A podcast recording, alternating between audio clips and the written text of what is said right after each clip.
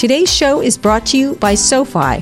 Whatever your next goal is, get there sooner with a personal loan from SoFi. Low rates, no hidden fees, no kidding. Learn more at sofi.com. Terms and conditions apply. Visit sofi.com slash legal for more information. Loans originated by SoFi Lending Corp and are not available in all states. Recode Radio presents Recode Decode, hosted by Kara Swisher, powered by digital media.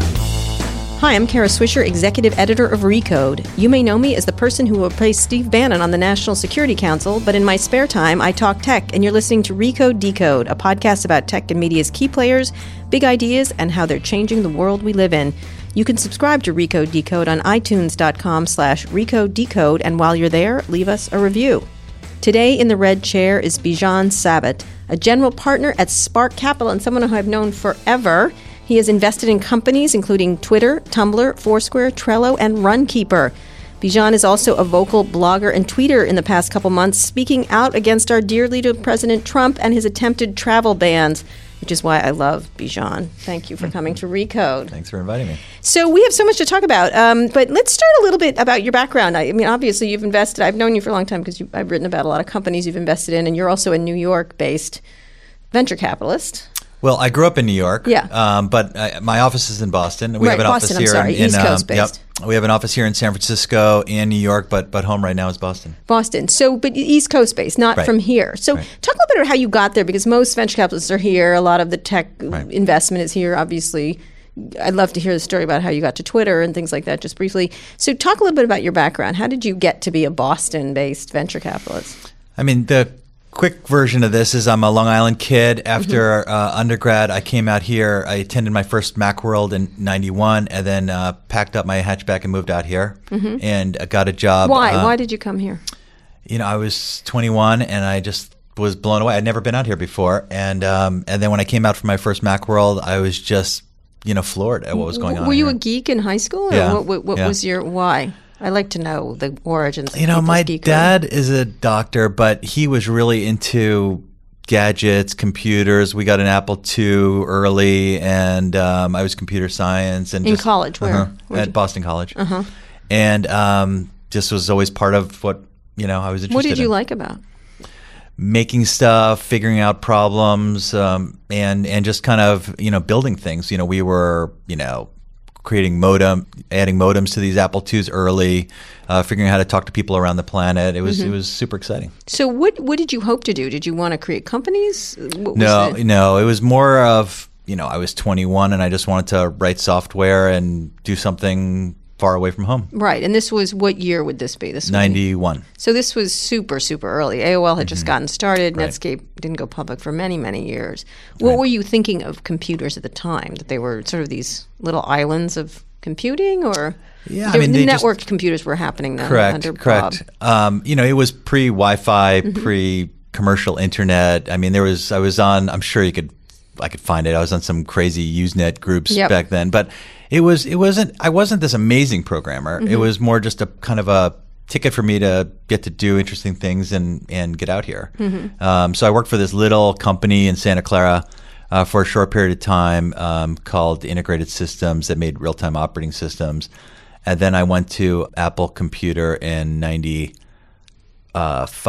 Right. And uh, it, it was a dark That time at Apple, but all I wanted to do was work Yeah. was at Apple. But you know, as soon as I got there, I found out somebody renamed the printer in our department uh, resume writer. it was it was pretty bad.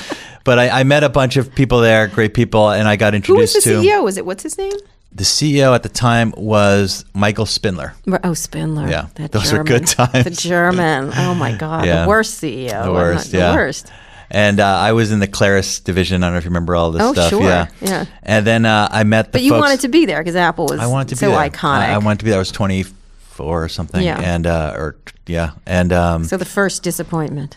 first disappointment. But then I met uh, the three founders of Web TV, and I joined Web Mm-hmm. Perlman. TV really early on. Yeah, Steve Perlman, um, Phil Goldman, and Bruce Leak, and uh, joined Web TV, and that was my first real startup experience. And that was in Seattle, right? Is No, no, it was in Palo Alto. It was in Palo Alto. Yeah. And you, what was your, what was Crazy Steve Perlman doing then? you know, the idea of Web Explain TV it. was to build a set-top box that connect to Right. everyday televisions and bring you the internet on your television. on your television. So Yeah. it was kind of a combination of Netscape and AOL. We had Mm-hmm. a dial-up service, and uh, we sold a box in retail to consumers I that remember, I still have mine. and you know the idea was you know PCs at the time were thousands of dollars, and we were going to make it so that it's compatible with the internet for one hundred ninety nine dollars. Mm-hmm. And then? and um, well, it was it was tough. It was really tough. know you were and Web um, yeah, Wow. and and but you know what we we. The first holiday, there was so much hype, and we, uh, you know, didn't meet the expectations. But we, you know, started, you know, iterating, started building next generation products, and then two and a half years later, Microsoft bought the company for uh, four hundred million, Mm-hmm. Right. 425 right, million, yeah. which is a big exit at the It's a big exit, and um, And their concept was similar that there, it was all coming to the television. They had all those Right. deals with the cable companies. That's right. That's right. And. I ended up, you know, becoming a biz dev guy, working with, uh, you know, Greg Maffei and Hank Vigil, and investing in cable companies. And I was this little punky kid trying Uh-huh. to pretend I knew what I was doing. And so you were still out here, or did I was you still go? out here. You were still yeah, yeah. here. So I came in '91, and then uh, and then after Web TV, I stayed at Microsoft for about 365 days, and then um, and then Steve Perlman and a bunch of us from Web TV, I'd say probably 10 of us started a company called Moxie Digital of course. which was not the greatest company ever. Uh, Right. but Explain was- what that did for the people who don't remember. You know, the idea was to build a, you know, what, you know, a digital server for the home. So the idea was to take Mm-hmm. That's all Steve's your interest forever. loves it, yeah, Yeah. Um, but Web TV, by the way, was amazing. You know, Andy Rubin was at Web TV. Sure. I mean, just it was a, it was a, an amazing. First they were. General Magic, and then they went to Web TV, Right, and then they went whole- to actually be successful. Right, right. Um, Web TV, I thought was Steve was at General Magic too, if I remember. He absolutely was. Um, and uh, but anyway, Moxie, we wanted to build a, a, a server for the home that would distribute audio, video, internet Mm-hmm. content throughout your house. Um, we raised sixty million dollars um, in our Series A in '99, um, Mm-hmm. With, then? without any product or anything, and then we spent it Mm-hmm. and learned a lot of lessons. And I, I met you know Peter Currie, you know Danny Rimer and Peter were investors in That's our right. company. Uh, The um, Barksdale Group. that's right. And you had on Quincy recently. I I, listened to that Oh, podcast, yeah. Mm-hmm. and Quincy was our, our lead investor. Uh, so that was where I first um, met when I first met him. So you so you were here doing the thing, the B- BD Yeah. thing, Yeah, yeah, yeah. Yeah. the startups that overpay and overvalued. So you Right. learned a lot about that on that side. I did, and then you know, in that ten years, you know, the company was sold. We sold it in 1 Mm-hmm. and you know, so I got here in '91, and this place was a bit of a morgue. when Mm-hmm. I left in 01, it was it was also a bit you know challenging times. But Sure. along the way, I met this amazing person. I got married, Mm-hmm. and um, she was from the East Coast, and. Uh, after the whole Moxie thing, she said, "Hey, you know, I want to go back to Boston," and I said, "I'll, I'll come with you." Right. And so what was your plan then? Because there, I- I there, didn't there have a are plan. companies in Boston, obviously. There's lots of, but it's not the center. It was not the center. No, not at all. And at that time, it was it was pretty tough. But I knew a few folks in Boston, not many. Uh, one was this guy named Mike Ahern, who was uh, the VP of HR at Apple. He had moved back to Boston, and he was a recruiting partner at Charles River Ventures, and uh, they hired me as an EIR. Um, so I, I joined Charles River at that time when I moved out there, and um, I became really close to this uh, new partner over there named Santo. And Santo and I became like, um, you know, fast. We were like peanut butter and chocolate. And and um, by um, 04, we decided we wanted to start our own firm. And, what was um, the thinking behind it? What was the idea? I mean, it, it was a, a few things. You know, we had this view that you know we were wanted to invest in things we were passionate about. Sure. And you know, most VCs at the time had this kind of diversification strategy where they had somebody who was the you know, Enterprise guy. enterprise guy. somebody was the consumer guy, somebody was the telecom guy. They're all guys, by the way. And, Yeah, I you know that. And um, I've noticed that recently.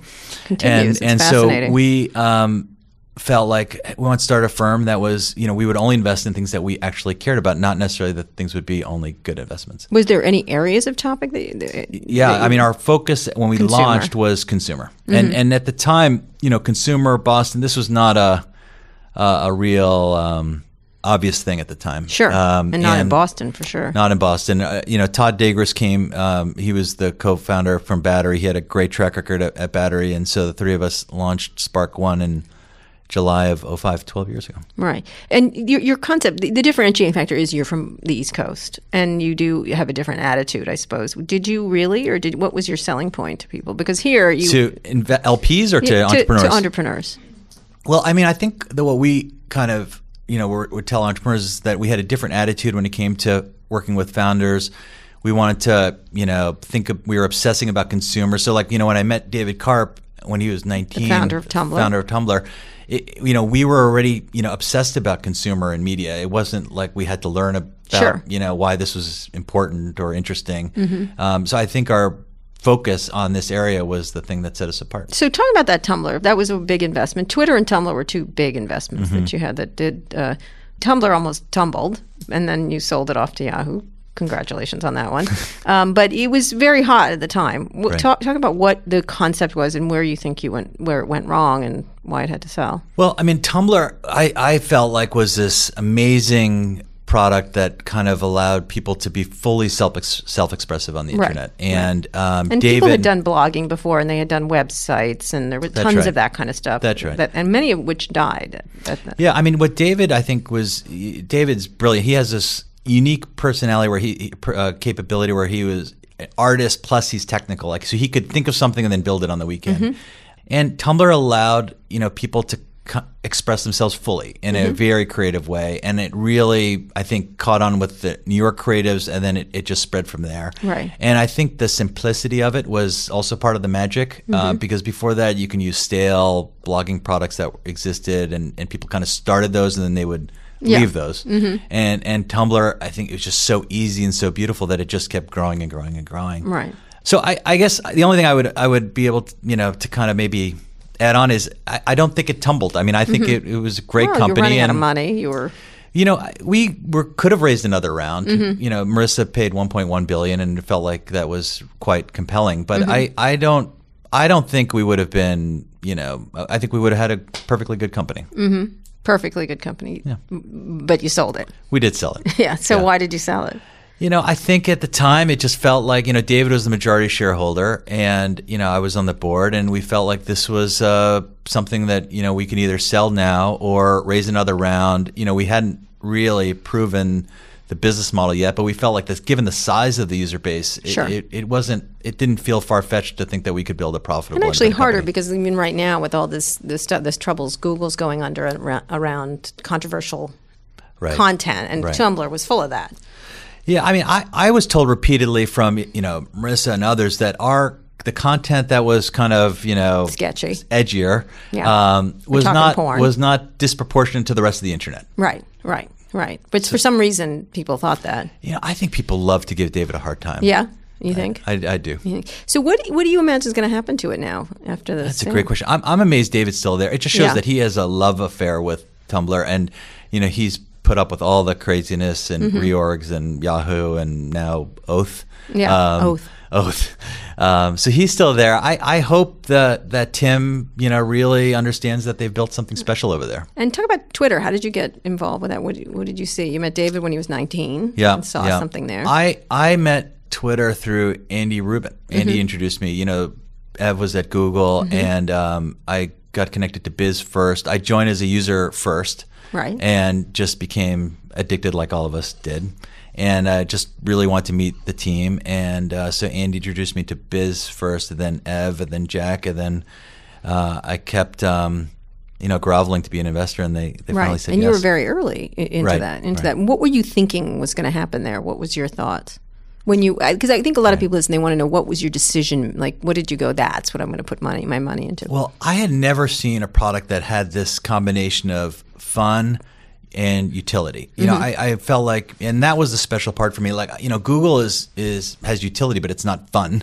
You know, and then there were plenty of things to do online that were fun, but didn't have utility. And I felt like Twitter was this first powerful um, experience that combined the 2 in, in a way that I hadn't seen before. And um, and then plus the founders are so compelling, and all that combined, I, I just needed to uh, figure out how to become an investor. So you stayed in it. You, Mm-hmm. You're you're not. Are you still an investor? No, I joined the board at that Yeah, you time. did. I, That's I right. left in eleven. Uh, the company was, you know, going through a process to gear up for a public offering, uh, and um, you know, I Spark is uh, still a small shareholder in the company. Right. Uh, we were the largest, and um, and uh, the Sabet household is still an investor. So, how do you look at its trajectory of what's happened? Because there was a lot of promise and hype around Twitter. They had a lot of offers to sell to Facebook and others and Google and, and interested. And then they went public and then went through so much management turmoil that it's kind of fascinating. Although it's the same players, Right, Pretty right, much, right. Which is interesting. Yeah. Trading seats back and forth.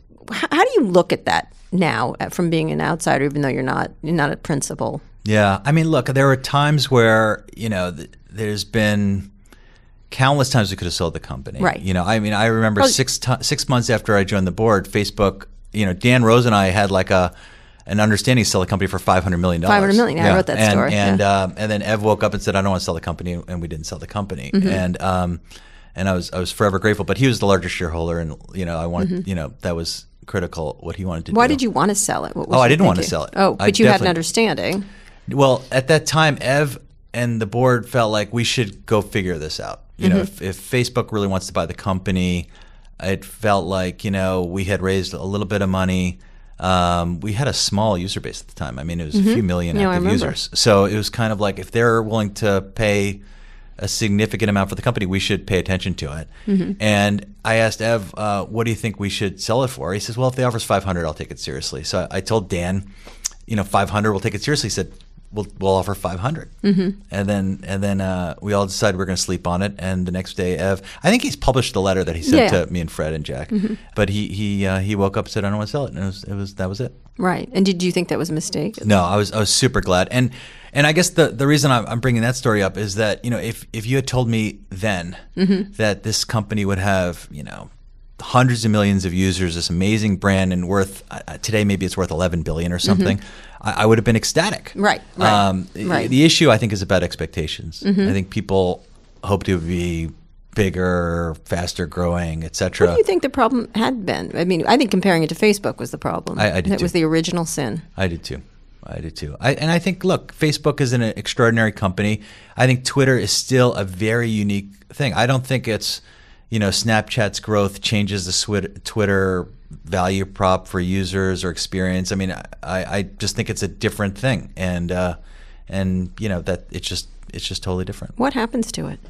If you're an outsider now. I'm an outsider. Look, I, I hope that the company stays independent. I, I really do. I think it, it can. It's got plenty of money, by the way. It's got billions of dollars, and um, it has this amazing brand. Uh, people love it, and yeah, especially um, President Trump. We can get to that Oh later. Oh my god. We'll get to that next. okay, and um, so I, I hope it's independent forever. I do. Mm-hmm. You think it will be? That I don't know. I really don't know. You don't know. But Because it had it attempted to sell and then wasn't able to. That's properly. that's what I, I read that too. Yeah, yeah, Yeah. No, I wrote that too. And then lastly, Foursquare, and we'll talk about Trello and uh, later because that's more recent success you've had. Mm-hmm. But Foursquare, another sort of shooting star, and it's sort of wandering in the wilderness right now. Yeah, it's it's coming back. I don't know if you've been keeping up with Dennis or Mm-hmm. whatnot, yeah. but it's uh, it's definitely in a very good place. It was there was some scary moments with that company, Yeah. Mm-hmm. uh, for sure, where you know it looked like we were in real trouble.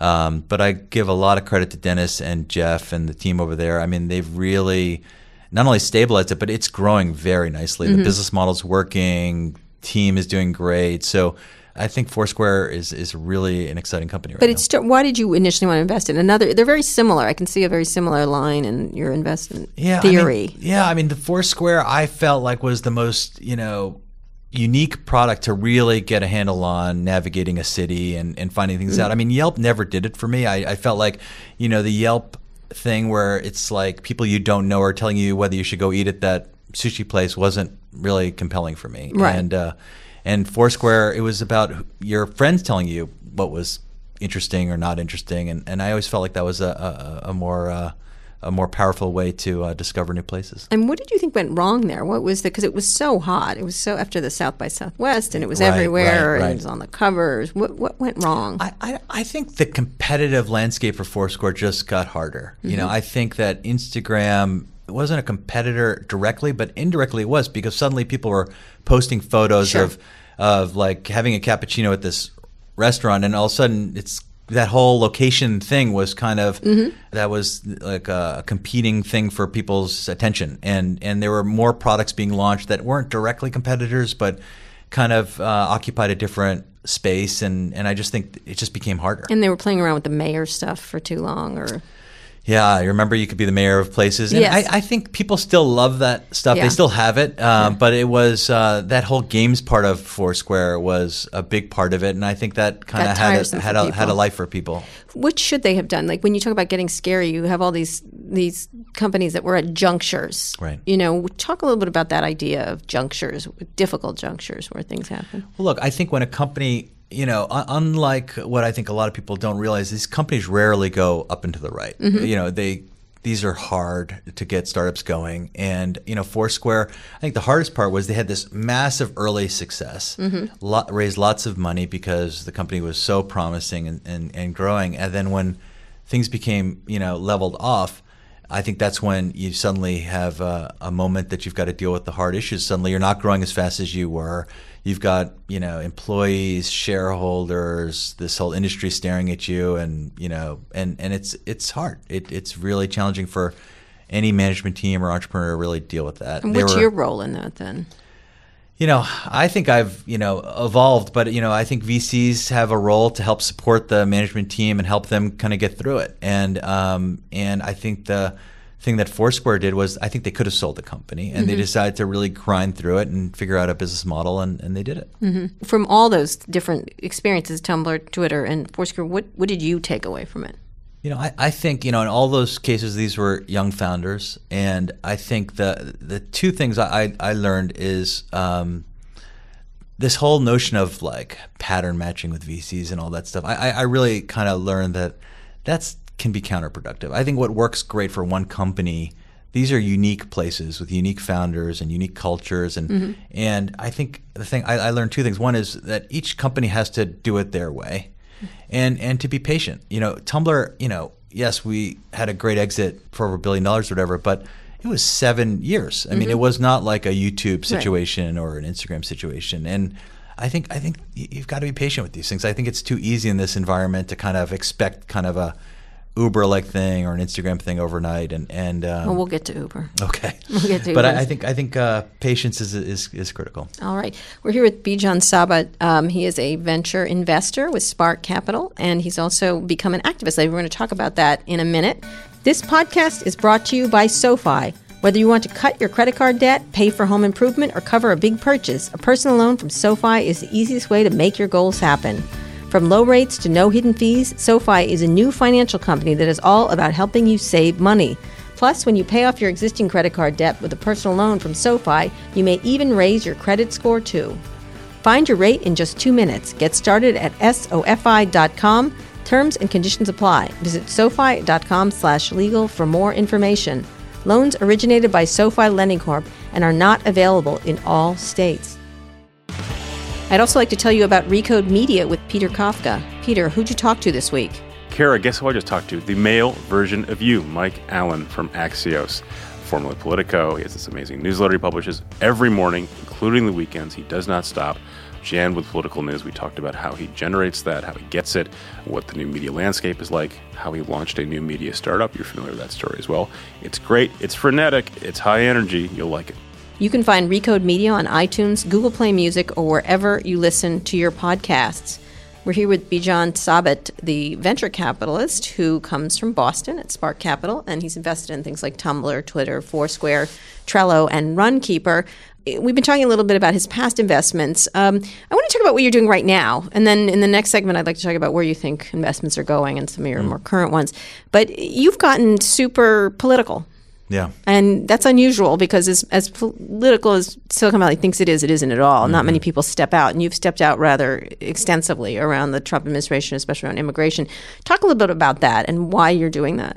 Well, look, I think um, I, I think we caught up a few months ago. I, Yeah. I, I think a No, lot of us were frankly surprised that he won. Mm-hmm. You know, so I think there was this moment of like, oh my god, did this just happen? Mm-hmm. And then, um, I remember you were. yeah, I was not as shell shocked. Remember I we was, talked about yes, it. I was yeah. like, I think we were at Philz Coffee. Yeah, the yeah. And and yeah, but I, I was definitely shell shocked. And then there was this kind of moment of like, well, give him time. Maybe that campaign rhetoric wasn't really the thing. Mm-hmm. Um, and then you had other investors say it's serious, not literal, or uh, Yeah, that was Peter. craziness. It wasn't investors. it Um, was one person. Right. and then all of a sudden you realize that it wasn't campaign rhetoric. It was uh, he he meant what he said, and mm-hmm. that hate and that fear that he was selling on the campaign was going to be um, was going to be policy. Mm-hmm. And then you know when that whole immigration that Muslim ban happened, you know, I, I remember feeling like, okay, we got to start getting organized, mm-hmm. and, and I think that that kind of started. So, what were you political before that? Would you were you involved in the, the Clinton campaign, or I, I, was involved in the Clinton campaign. You know, I was involved with um, Tech for Obama. I um, that's right, you I, were very close. Yeah, I, I but you know, I, I, I don't know. I, am a bit of a bleeding heart. I marched in D.C. as an undergrad when for the first Kuwait War. I mean, so I, I, I have cared about this stuff, but uh-huh.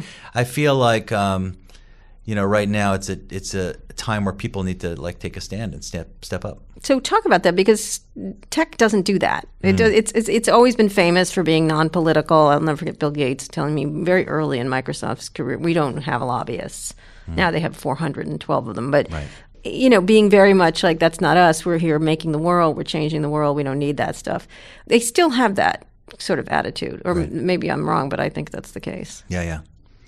Well, look, I think you know, as one thing, you know, example, this whole Muslim ban, you know, there was you know a response from the tech community, mm-hmm. and I think on one hand, employees I think were pretty vocal. You right. had this walkout at Google, mm-hmm. and you had lots of employees caring. You know, the fundraising to the ACLU, a lot of it came from the tech community. So you mm-hmm. had this this massive you know outcry of like, hey, this is unacceptable, you know, behavior, and um, and then you had a bit of a weak uh, response from CEOs. Yeah, a, a bit. You right. know how hard I was. right. Yeah. And and I think that is the part that we need to like really shine a light on because you know I think that you know CEOs even when they started getting involved they started taking the position of of like hey this immigration's banned because it's not good for business business mm-hmm.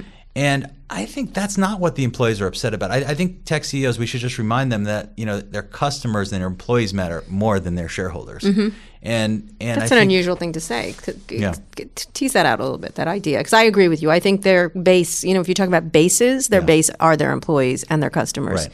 And that once they they're true to their alleged values, right. they do well. Right. That's exactly right. I mean, the shareholder piece is. Uh, is is really you know uh, a second order bit in, in computer science. Yeah, absolutely. So I, I think that's the part that we just need to kind of encourage and and you know and and give them the license to like actually speak up because you know people like Tim Cook actually care about these issues but mm-hmm. for some reason I think they feel restricted in taking a point of view on this stuff a little bit of fear. I think they feel like if they get alienated by this Trump administration, that bad things will happen to their company. But like, what bad thing is going to happen to Apple? Right, you, right, you know, right. Uh, that's what I feel. I think I said right. that the Howard is the most richest people in the world right. getting cowed. Right. If right. they're cowed, the rest of us are screwed. Right. Essentially. Right. So I, I think the you know paying obsessing on the customer and your employees you know is going to really show the us product. the right way to do it. Right, right. and the product. So why don't venture capitalists do it at all? Because you don't hear a peep out of venture capitalists, really. Well, you know, there. I think the whole um, Muslim ban, you did see a bunch of VCs getting involved with fundraising for the mm-hmm. ACLU and, and things like that. Which I, you were pushing, correct? You were. I was. Doing. I was pushing. Yeah. Mm-hmm. Um, I mean, a number of us were for sure, but like, I, I think that you know, I think the opportunity is now for people to get involved, and, and I think we're seeing it. Mm-hmm. I, I do, but I think there has been this you know response that you know started out a little bit slow with our industry.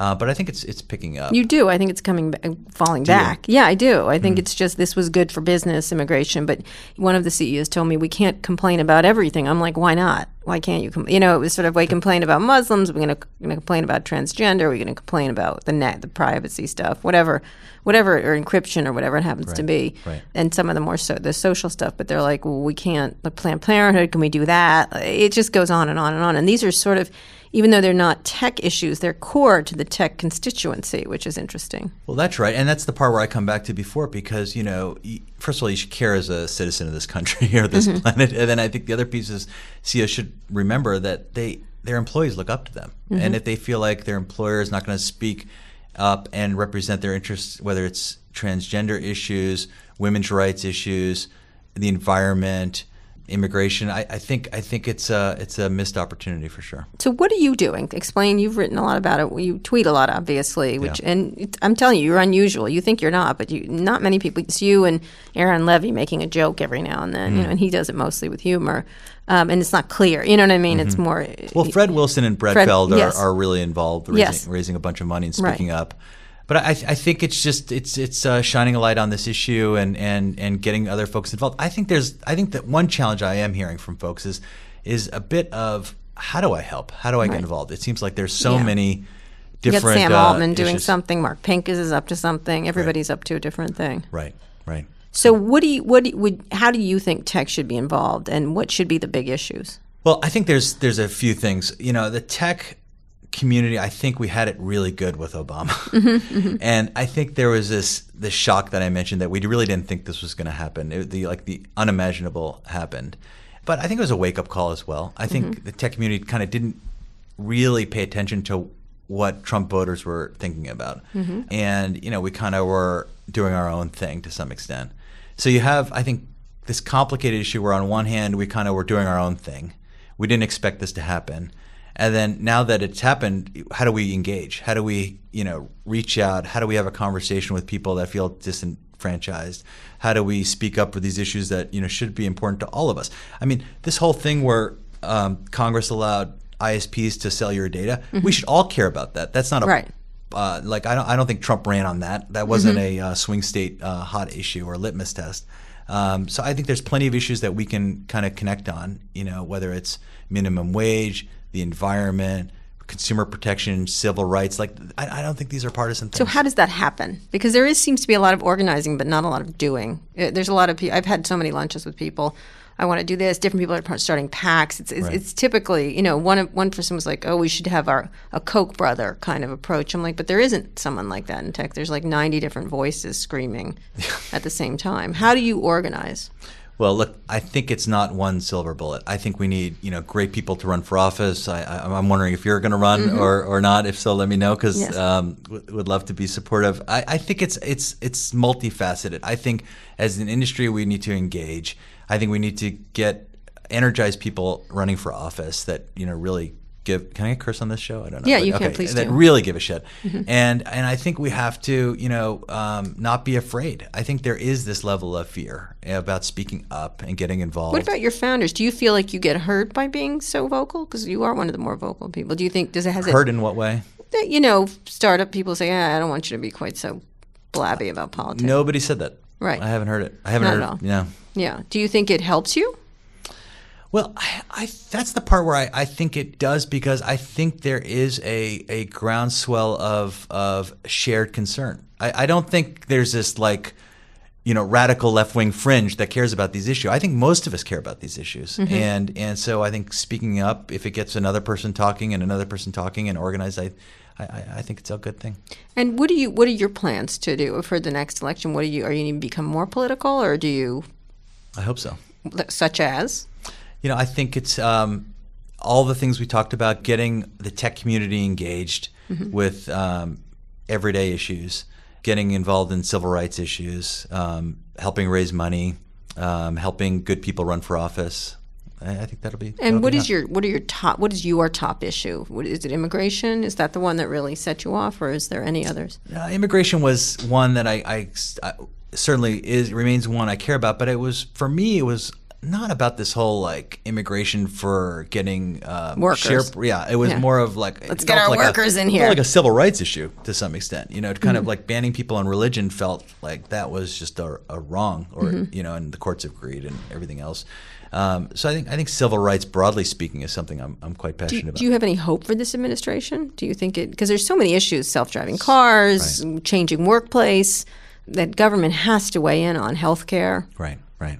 Do you have any hopes for this administration, or do you, what do you feel like they should be doing right now? This administration. Yeah, yeah. I think start with like uh, telling the truth would be great. yeah, well, you know, I'm not very optimistic about this administration. What I am optimistic about is that I think that people realize the stakes are higher than they imagine. This Mm-hmm. wasn't campaign rhetoric our side didn't win. Like we don't have a moderate run in the country. Like you know, so I think I think people will um, get energized for the next for the midterms. I, I, think what happened, for example, on the healthcare thing that failed mm-hmm. was that there was a grassroots effort that got involved at town hall meetings and things like this kind of thing is um, whether it's in social media or at a town hall. Like I think it's all part of the all part of the um, getting people involved. And is the government capable of dealing with some of these big issues that are coming up? I'm, I'm thinking around healthcare, cars, digital privacy, all kinds of things. Are the government people in place to be able to navigate? Because that's the next couple of years. This right. is the kind of stuff that has to be decided. I think there are really hard issues. Minimum wage is a really big mm-hmm. deal. Um, yeah, I mean, I, I uh, new I sharing economy and how workers are looked at, automation, robotics. Right. Well, you have uh, the Treasury Secretary that says that robotics is not going to be a threat for 50 years. So Bijan is are robotics going to be a threat? Yes, it already is. it already is. Uh, yeah. You know, it's that was a crazy remark that, that yeah. Mnuchin said. You know, yeah. so like I think step one is we have to take these challenges seriously, mm-hmm. uh, and then step two is uh, get great people working on it. And what do you think the most critical issue with that is? It cars? Is it infrastructure? Is it robotics? What are you looking at? You mean as a as a venture capitalist Both. or as a as somebody as who cares about these things? Look, I, I think as a as a VC, we're constantly drawn to people that are creatively trying to invent new things and new ideas. Mm-hmm. And, and, I hope we continue to do that for a long time. But I, I, think we are at a really important stage with where this administration is taking us, where you know climate change. We're, we're actually debating whether climate change is a thing. Mm-hmm. You know, the EPA is being dismantled. Mm-hmm. Like it's it's. I, yeah. I think uh, we're at DEFCON four. Yeah. Okay. All right. When we get back, we're going to talk a little bit about where tech is going and where tech investing is going with Bijan Sabet who is the venture capitalist general partner at Spark Capital. This show is brought to you by Squarespace. Make your next move with a beautiful website from Squarespace. Their award winning templates are the most beautiful way to present your ideas online. Create a beautiful website or online store with Squarespace's all in one platform. There's nothing to install, patch, or upgrade ever. They'll set you up with a unique domain and they provide award winning 24 7 customer support. Squarespace is used by a wide range of creatives, people, and businesses musicians, designers, artists, restaurants, and more. So make your next move with Squarespace. Use the offer code RECODE for 10% off your first purchase of the website or a domain. That's offer code RECODE for a 10% off your first purchase at squarespace.com. This podcast is also brought to you by ZipRecruiter. If you're hiring, do you know where to post your job to find the best candidates? Posting your job in one place isn't enough to find quality candidates. If you want to find the perfect hire, you need to post your job on all the top job sites, and now you can. With ZipRecruiter, you can post your job on more than 200 job sites, including Facebook and Twitter, all with one click. Find candidates in any city or industry nationwide. Just post once and watch your qualified candidates roll in. Find out today why ZipRecruiter has been used by Fortune 100 companies and thousands of small and medium sized businesses. And right now, my listeners can post jobs on ZipRecruiter for free by going to ziprecruiter.com slash decode. That's ziprecruiter.com slash decode. One more time, to go try it for free, go to ziprecruiter.com slash decode. We're here with Bijan Sabet, who is a longtime venture capitalist, someone who I've known for a long time. Uh, we've been talking about politics, about his past investments. Let's talk about the now in tech. Where where are we now? I mean, I talked to a lot of venture capitalists, and it seems like a little bit of a fallow period. Maybe it's just me; I'm just bored out of my mind or okay. something. But what do you see the big areas of tech happening right now? Because we got these big companies, Apple, right. Facebook. Right Google, Amazon that have kind of, and Microsoft's still there. Right, obviously, right. it's enormous. And then you have a bunch of smaller companies and some upcoming ones, but it seems quiet right now. Maybe I'm wrong. I understand your point. I, I'm very optimistic. You know, we you know we really believe in this whole David versus Goliath thing. I think mm-hmm. if we just let big companies dictate the pace of innovation, we're going to be bored out of our minds. Mm-hmm. But I, I see, if anything, like the audacity of entrepreneurs are thinking bigger than ever. I mean, we were the first investors in Cruise, mm-hmm. um, which sold their company to General Motors. Um, that you know we believe is the leader in autonomous vehicle technology. I mean, you know, like when so we started talking Spark, about Cruise, you sold it. Though. Yeah. Yeah. Why did you sell it? It, it was just a, a, lot of money. It was it was felt like a, a, really compelling offer. Yeah, yeah. But I guess the thing that I, I, I, wanted to, to mention is like when we started Spark, there was no iPhone, there was no App Store. Mm-hmm. So if it, but and you know people were building apps, and there's nothing wrong with apps. Apps have changed the mm-hmm. world, but to think that we've now come to a place where not only we have an iPhone and an app store, but you know they're fairly ubiquitous, and now Mm-hmm. people can think about self-driving cars. We, we were the uh, uh, lead investor in Oculus. Like to think Mm-hmm. about you know virtual reality. I mean, these are are big, big ideas, and um, I, I, it gets me terribly excited. So you're all over the place. Cruise, Oculus, Tumblr, and selling. You sell a lot. You seem to sell a lot. Can you? I'm talking about like big companies being started now. Now, Uber, of course, was one of those, Right. pe- or Airbnb, um, that people think could remain independent. Assess the Uber situation. If you were a venture capitalist there right now, I don't know. Are you in it? Mm-hmm. I'm not an Uber okay. You're the only few, one of the few. What happened there, and what do you imagine is going to happen? Well, look, I mean, it's uh, it's uh, crazy what's happening over there. I guess you know this whole broke culture, you know, is being you- you're seeing it for all of its that it's worth. I mean, Mm-hmm. and it's it's not pretty. So it's it's you know, I, I'm not an investor. I don't know what's going on in the boardroom. I there's I know talented people on that board. I imagine they're taking this very seriously, and and uh, they do? should be really concerned. Uh, I would not be a happy camper right now. Look, I mean, there's plenty of ways to make money in this world, and you know, we have companies that are are doing great work. Are they all perfect? No, but like like what I'm hearing, if even part of it was true, I'd be really deeply disturbed. How would you fix that? How does one fix a company that's troubled? You've been involved in all kinds of different situations. Well, I think step one, you have to acknowledge whether there's the problem. Yeah, yeah. and uh, I think if if uh, you know you've got to acknowledge there's a problem, and then and then you know have a real plan to fix it. I mean, look at this whole Fox News craziness with these like cover up of, Mm-hmm. Yeah. of of this stuff. I, the thing I read the other day O'Reilly. was they were. The response was they didn't call the HR hotline, right? Yeah, like that's yeah. that's criminal to me, right? Right. And so you know, Because that's the thing one does when one gets sexually harassed. a hotline. Right, Yeah. right, and um, and so I think you know it's it's really acknowledging there's an issue and then and then dealing with it. And if you're at a company where you know the CEO is behaving badly, you have to acknowledge is that a CEO problem or is that something else? And uh, and um, so I think I think step one is is uh, identify the problem. How hard is that as an investor when you have a situation like that? Look, it's never easy if you Because you want to sort of defend them. I mean, it's interesting. I, I, I think I gave Bill Gurley a hard time today. I was like, he's silent. And, and he usually lectures everybody about how they should behave and then Mm. suddenly falls silent when he's got problems in his own house. yeah, Which is interesting. Yeah, I mean, look, I've seen our companies where people have gone after our companies, and some VCs have gone after.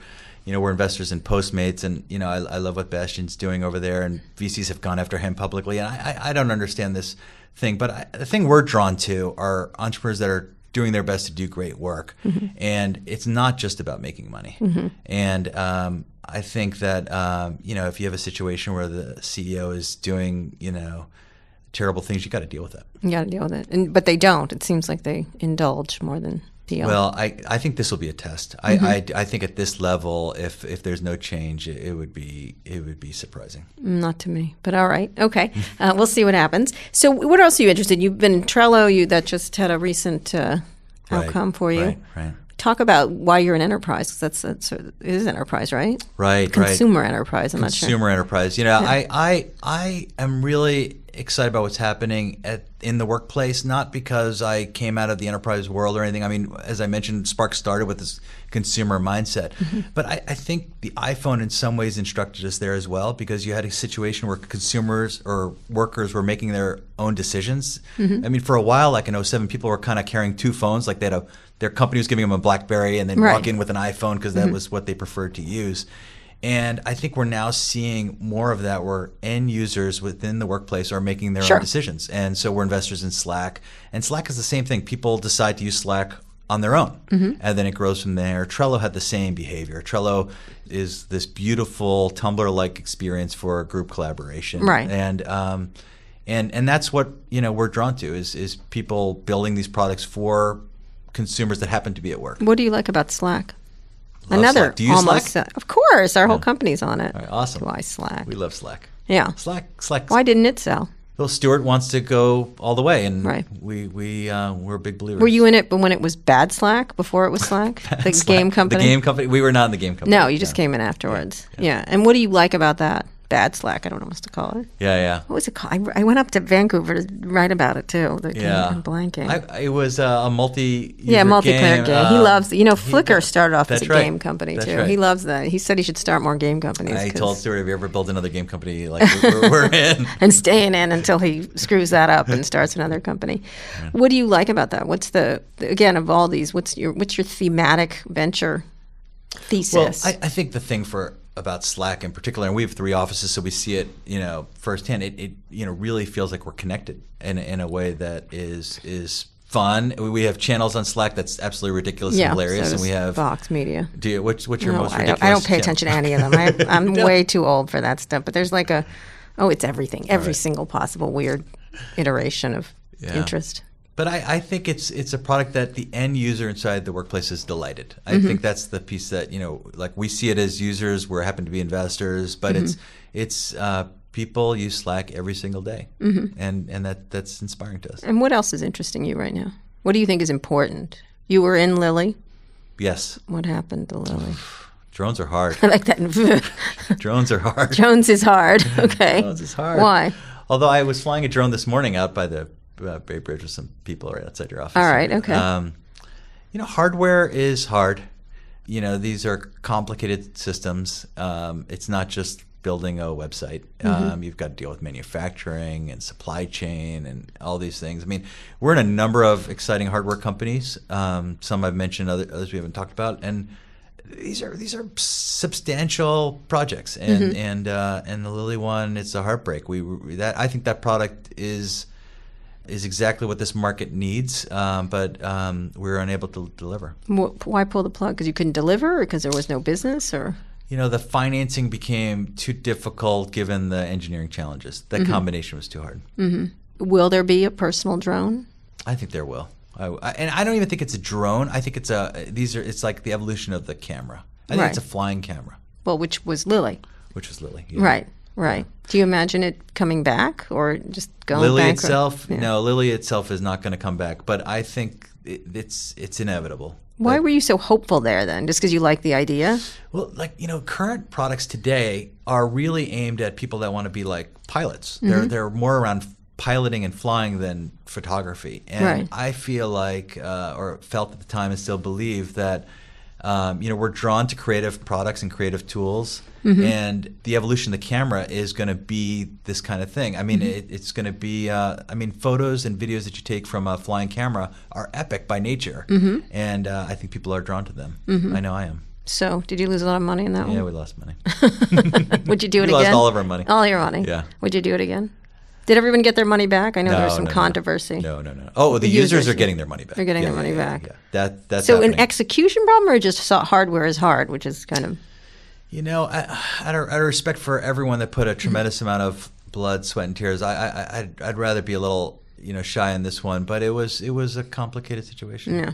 All right. What what else are you interested? in? Robotics? Do you have anything in robotics, or what? What, do, what is your? If you could invest in anything right now, what would it be? And you can invest in anything right now. Yeah, yeah. I mean, what- well, there's some stuff we, we don't we don't do biotech and Right. life sciences stuff, but I mean, we're we're looking for, you know, people that are looking to do substantial things that create new markets. I think the thing that we love the most is, you know, if, if you ask me what the market size is for a 140 character messaging service, like, Right. I couldn't give you an answer for that. Right. Uh, or what's the Neither market can Twitter for- at this point, but go ahead. oh, come on. but I couldn't tell you what the market size is for virtual reality. We couldn't. Right. We don't really pay attention to like market size. We care about you know amazing. What idea founders. just compels you right now that you see? I mean, obviously, I just told you when I overheard the Uber driver was obsessed with life extension, but that's typical of a young man in San Francisco Okay. who's not even close to dying to talk about dying Yeah. because they're so Yeah. narcissistic. What do you, is there some area that you're like, mm-hmm, There's a bunch of areas, but one in particular we're, we're thinking about is you know the impact that social has on things like education and healthcare. You know, we've we've made a lot of investments in social when it comes to media, Sure. or social when it's come to workplace with Slack and Trello. Sure. I, So- I think you'll see um, exciting things in kind of consumer advocacy around health and education. I think could be yeah, the lack of knowledge exciting. is massive. It's a big deal. It's weird, and it's what people need actually, which is an interesting way. So let's finish up talking a little bit about uh, Twitter and Donald Trump. How do you feel? Do you feel responsible, Bijan? Because I blame you and Jack Dorsey. what do you think of that? What do you? You know, I look. I think that um, He's using it. It's more- we're governing it. via Twitter right now. We are go- he is governing via Twitter. Do you think he would have won the election if it wasn't for Twitter? I think he's the first Twitter president. Yes, I. I think it marketed him beautifully. I think Yeah. it got him to his users. It gave him a voice. I think the, it was genius because the media pays attention because the media is Mm-hmm. over indexes on Twitter, even though it's a much smaller company than, say, Facebook or anything else. The media is obsessed with Twitter. Um, so I think it's a perfect storm for him. Yeah, I do. Yeah, I mean, I, I look. I think for every, you know, situation like that, obviously that's not the person I voted for. So Right. I, I have a lot of concerns we talked about endlessly. But ultimately, more voices are good. You know, more advocacy is good. Mm-hmm. More people getting involved.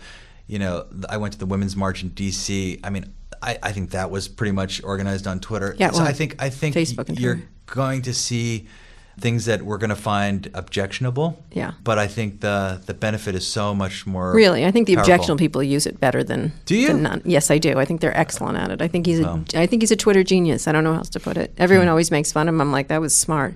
Well, he's he's uh, he's got a black belt in distracting people from the real agenda. Yes, he does. He does. Does it make you feel bad sometimes? Like, ugh, I, I was the one who put this friggin' business in business. No, I don't, I don't feel bad. I think you know this will work out in the end. You think? Yeah. All right.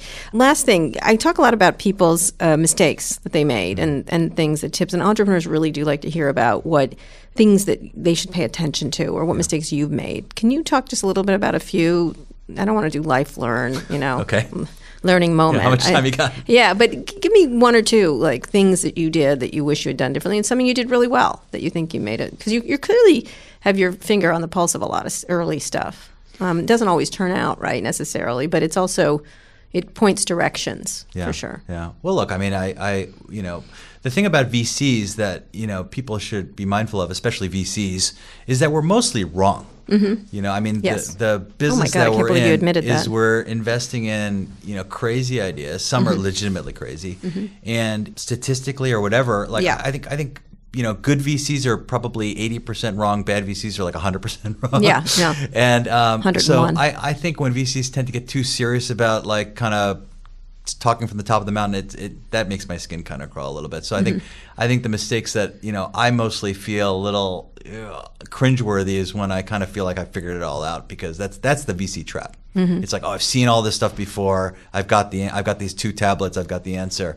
And um, and that's that's the part you know that is a So you want to progress. Say you're stupid. You're essentially saying Eh, Like we're we're, Acknowledge your uh, stupidity. I think that's a healthy thing to do. Yeah, and I, I would be remiss in asking you this, but women and VCs, this has been a big topic, obviously, at Uber and things like that, uh, and people of color, and different people, a, different ages. What what's the problem with VCs? Because a lot of people point to the lack of diversity in VCs directly to the lack of diversity in startups, and Yeah. sort of this entire continuum that continues. Yeah, I mean, look, when we started this place, or even when I was in startups and I talked to other VCs, I mean, you know, kind of rolling back the tape a little bit, it was all lily white dudes, right? And I remember when I got into this business. Mm-hmm. Yeah, you got some color too. I got some color and weird name, and people like, "Where did you get your MBA? Did you go to Harvard or Stanford?" By the way, Yeah. I have no MBA, and so you know, What we is went, that name? It seems yeah, it's like, what's your name? And then, and, you know, now we've got a firm with people like Santo and Nabil, like weird names Uh-huh. and weird colors and all Mm-hmm. that stuff. And and so I think we've kind of made progress there.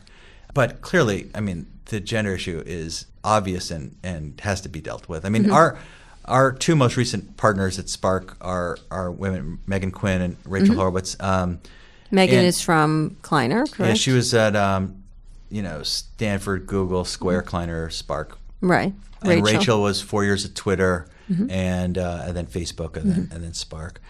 And I'm ecstatic that they're at Spark. Um, should we have had two women partners earlier than a couple years ago? Yeah, yes, definitively yes. And uh, what took us so long, you know, that's that obviously in retrospect was uh, we should have done a lot earlier. Well, what did take you so long? What do you think it is? Because you know, then you have people like Mike Moritz and others saying, "Well, we if we had women, we'd find them," and I think that's just a lie, like an actual lie that they tell You know, themselves. I think you've just got to be really mindful of this stuff. I mean, you know, I, I've heard now plenty of examples where people like get Slack and like they when they hire Slack is somebody, particularly- they say, "Hey, we're hiring diversified candidates only for these Mm-hmm. these roles." And yeah, I think you have to be that intentional about things, and um, I think that's uh, that's what this industry needs is to be intentional. so how does that change? I think there part of it is role models. You know, you see companies like Slack and others like you know really you know walking the walk, and I think that's part of it because then employees are drawn to those companies that are more you know doing the right Fast thing, forward. right? And they're role models, and then other entrepreneurs are like, oh. You know, I look up to Stuart. I know what he's doing over there. I'm going to emulate that here, and I, I think there's a lot of uh, the impact of role modeling is a big deal. Mm-hmm. Lastly, are you hopeful or helpless? Do you feel hopeful or helpless right now?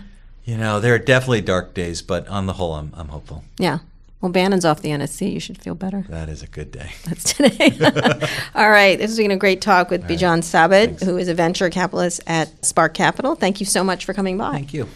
If you enjoyed the interview as much as I did, be sure to subscribe to the show. Be the first to listen to future episodes or catch up on previous episodes, including some really fantastic interviews I've done with Tipping Point Community CEO Daniel Lurie, Lightspeed Venture Partner Jeremy Liu, and Cowboy Ventures investor Aileen Lee, just to name a few. That's my little venture capitalist, except for Daniel.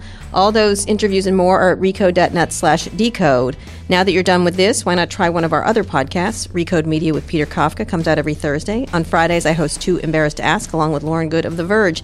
And on Recode Replay, you can find audio from our events like the Code Conference, Peter Kafka's Code Media, and Jason Del Rey's Code Commerce.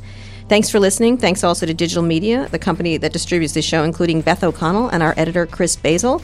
And thank you to our producer, Eric Johnson. This has been another episode of Recode Decode. Remember to subscribe to the show and leave us a review at itunes.com slash recode decode. I'll be back here on Monday with another great guest. Tune in then.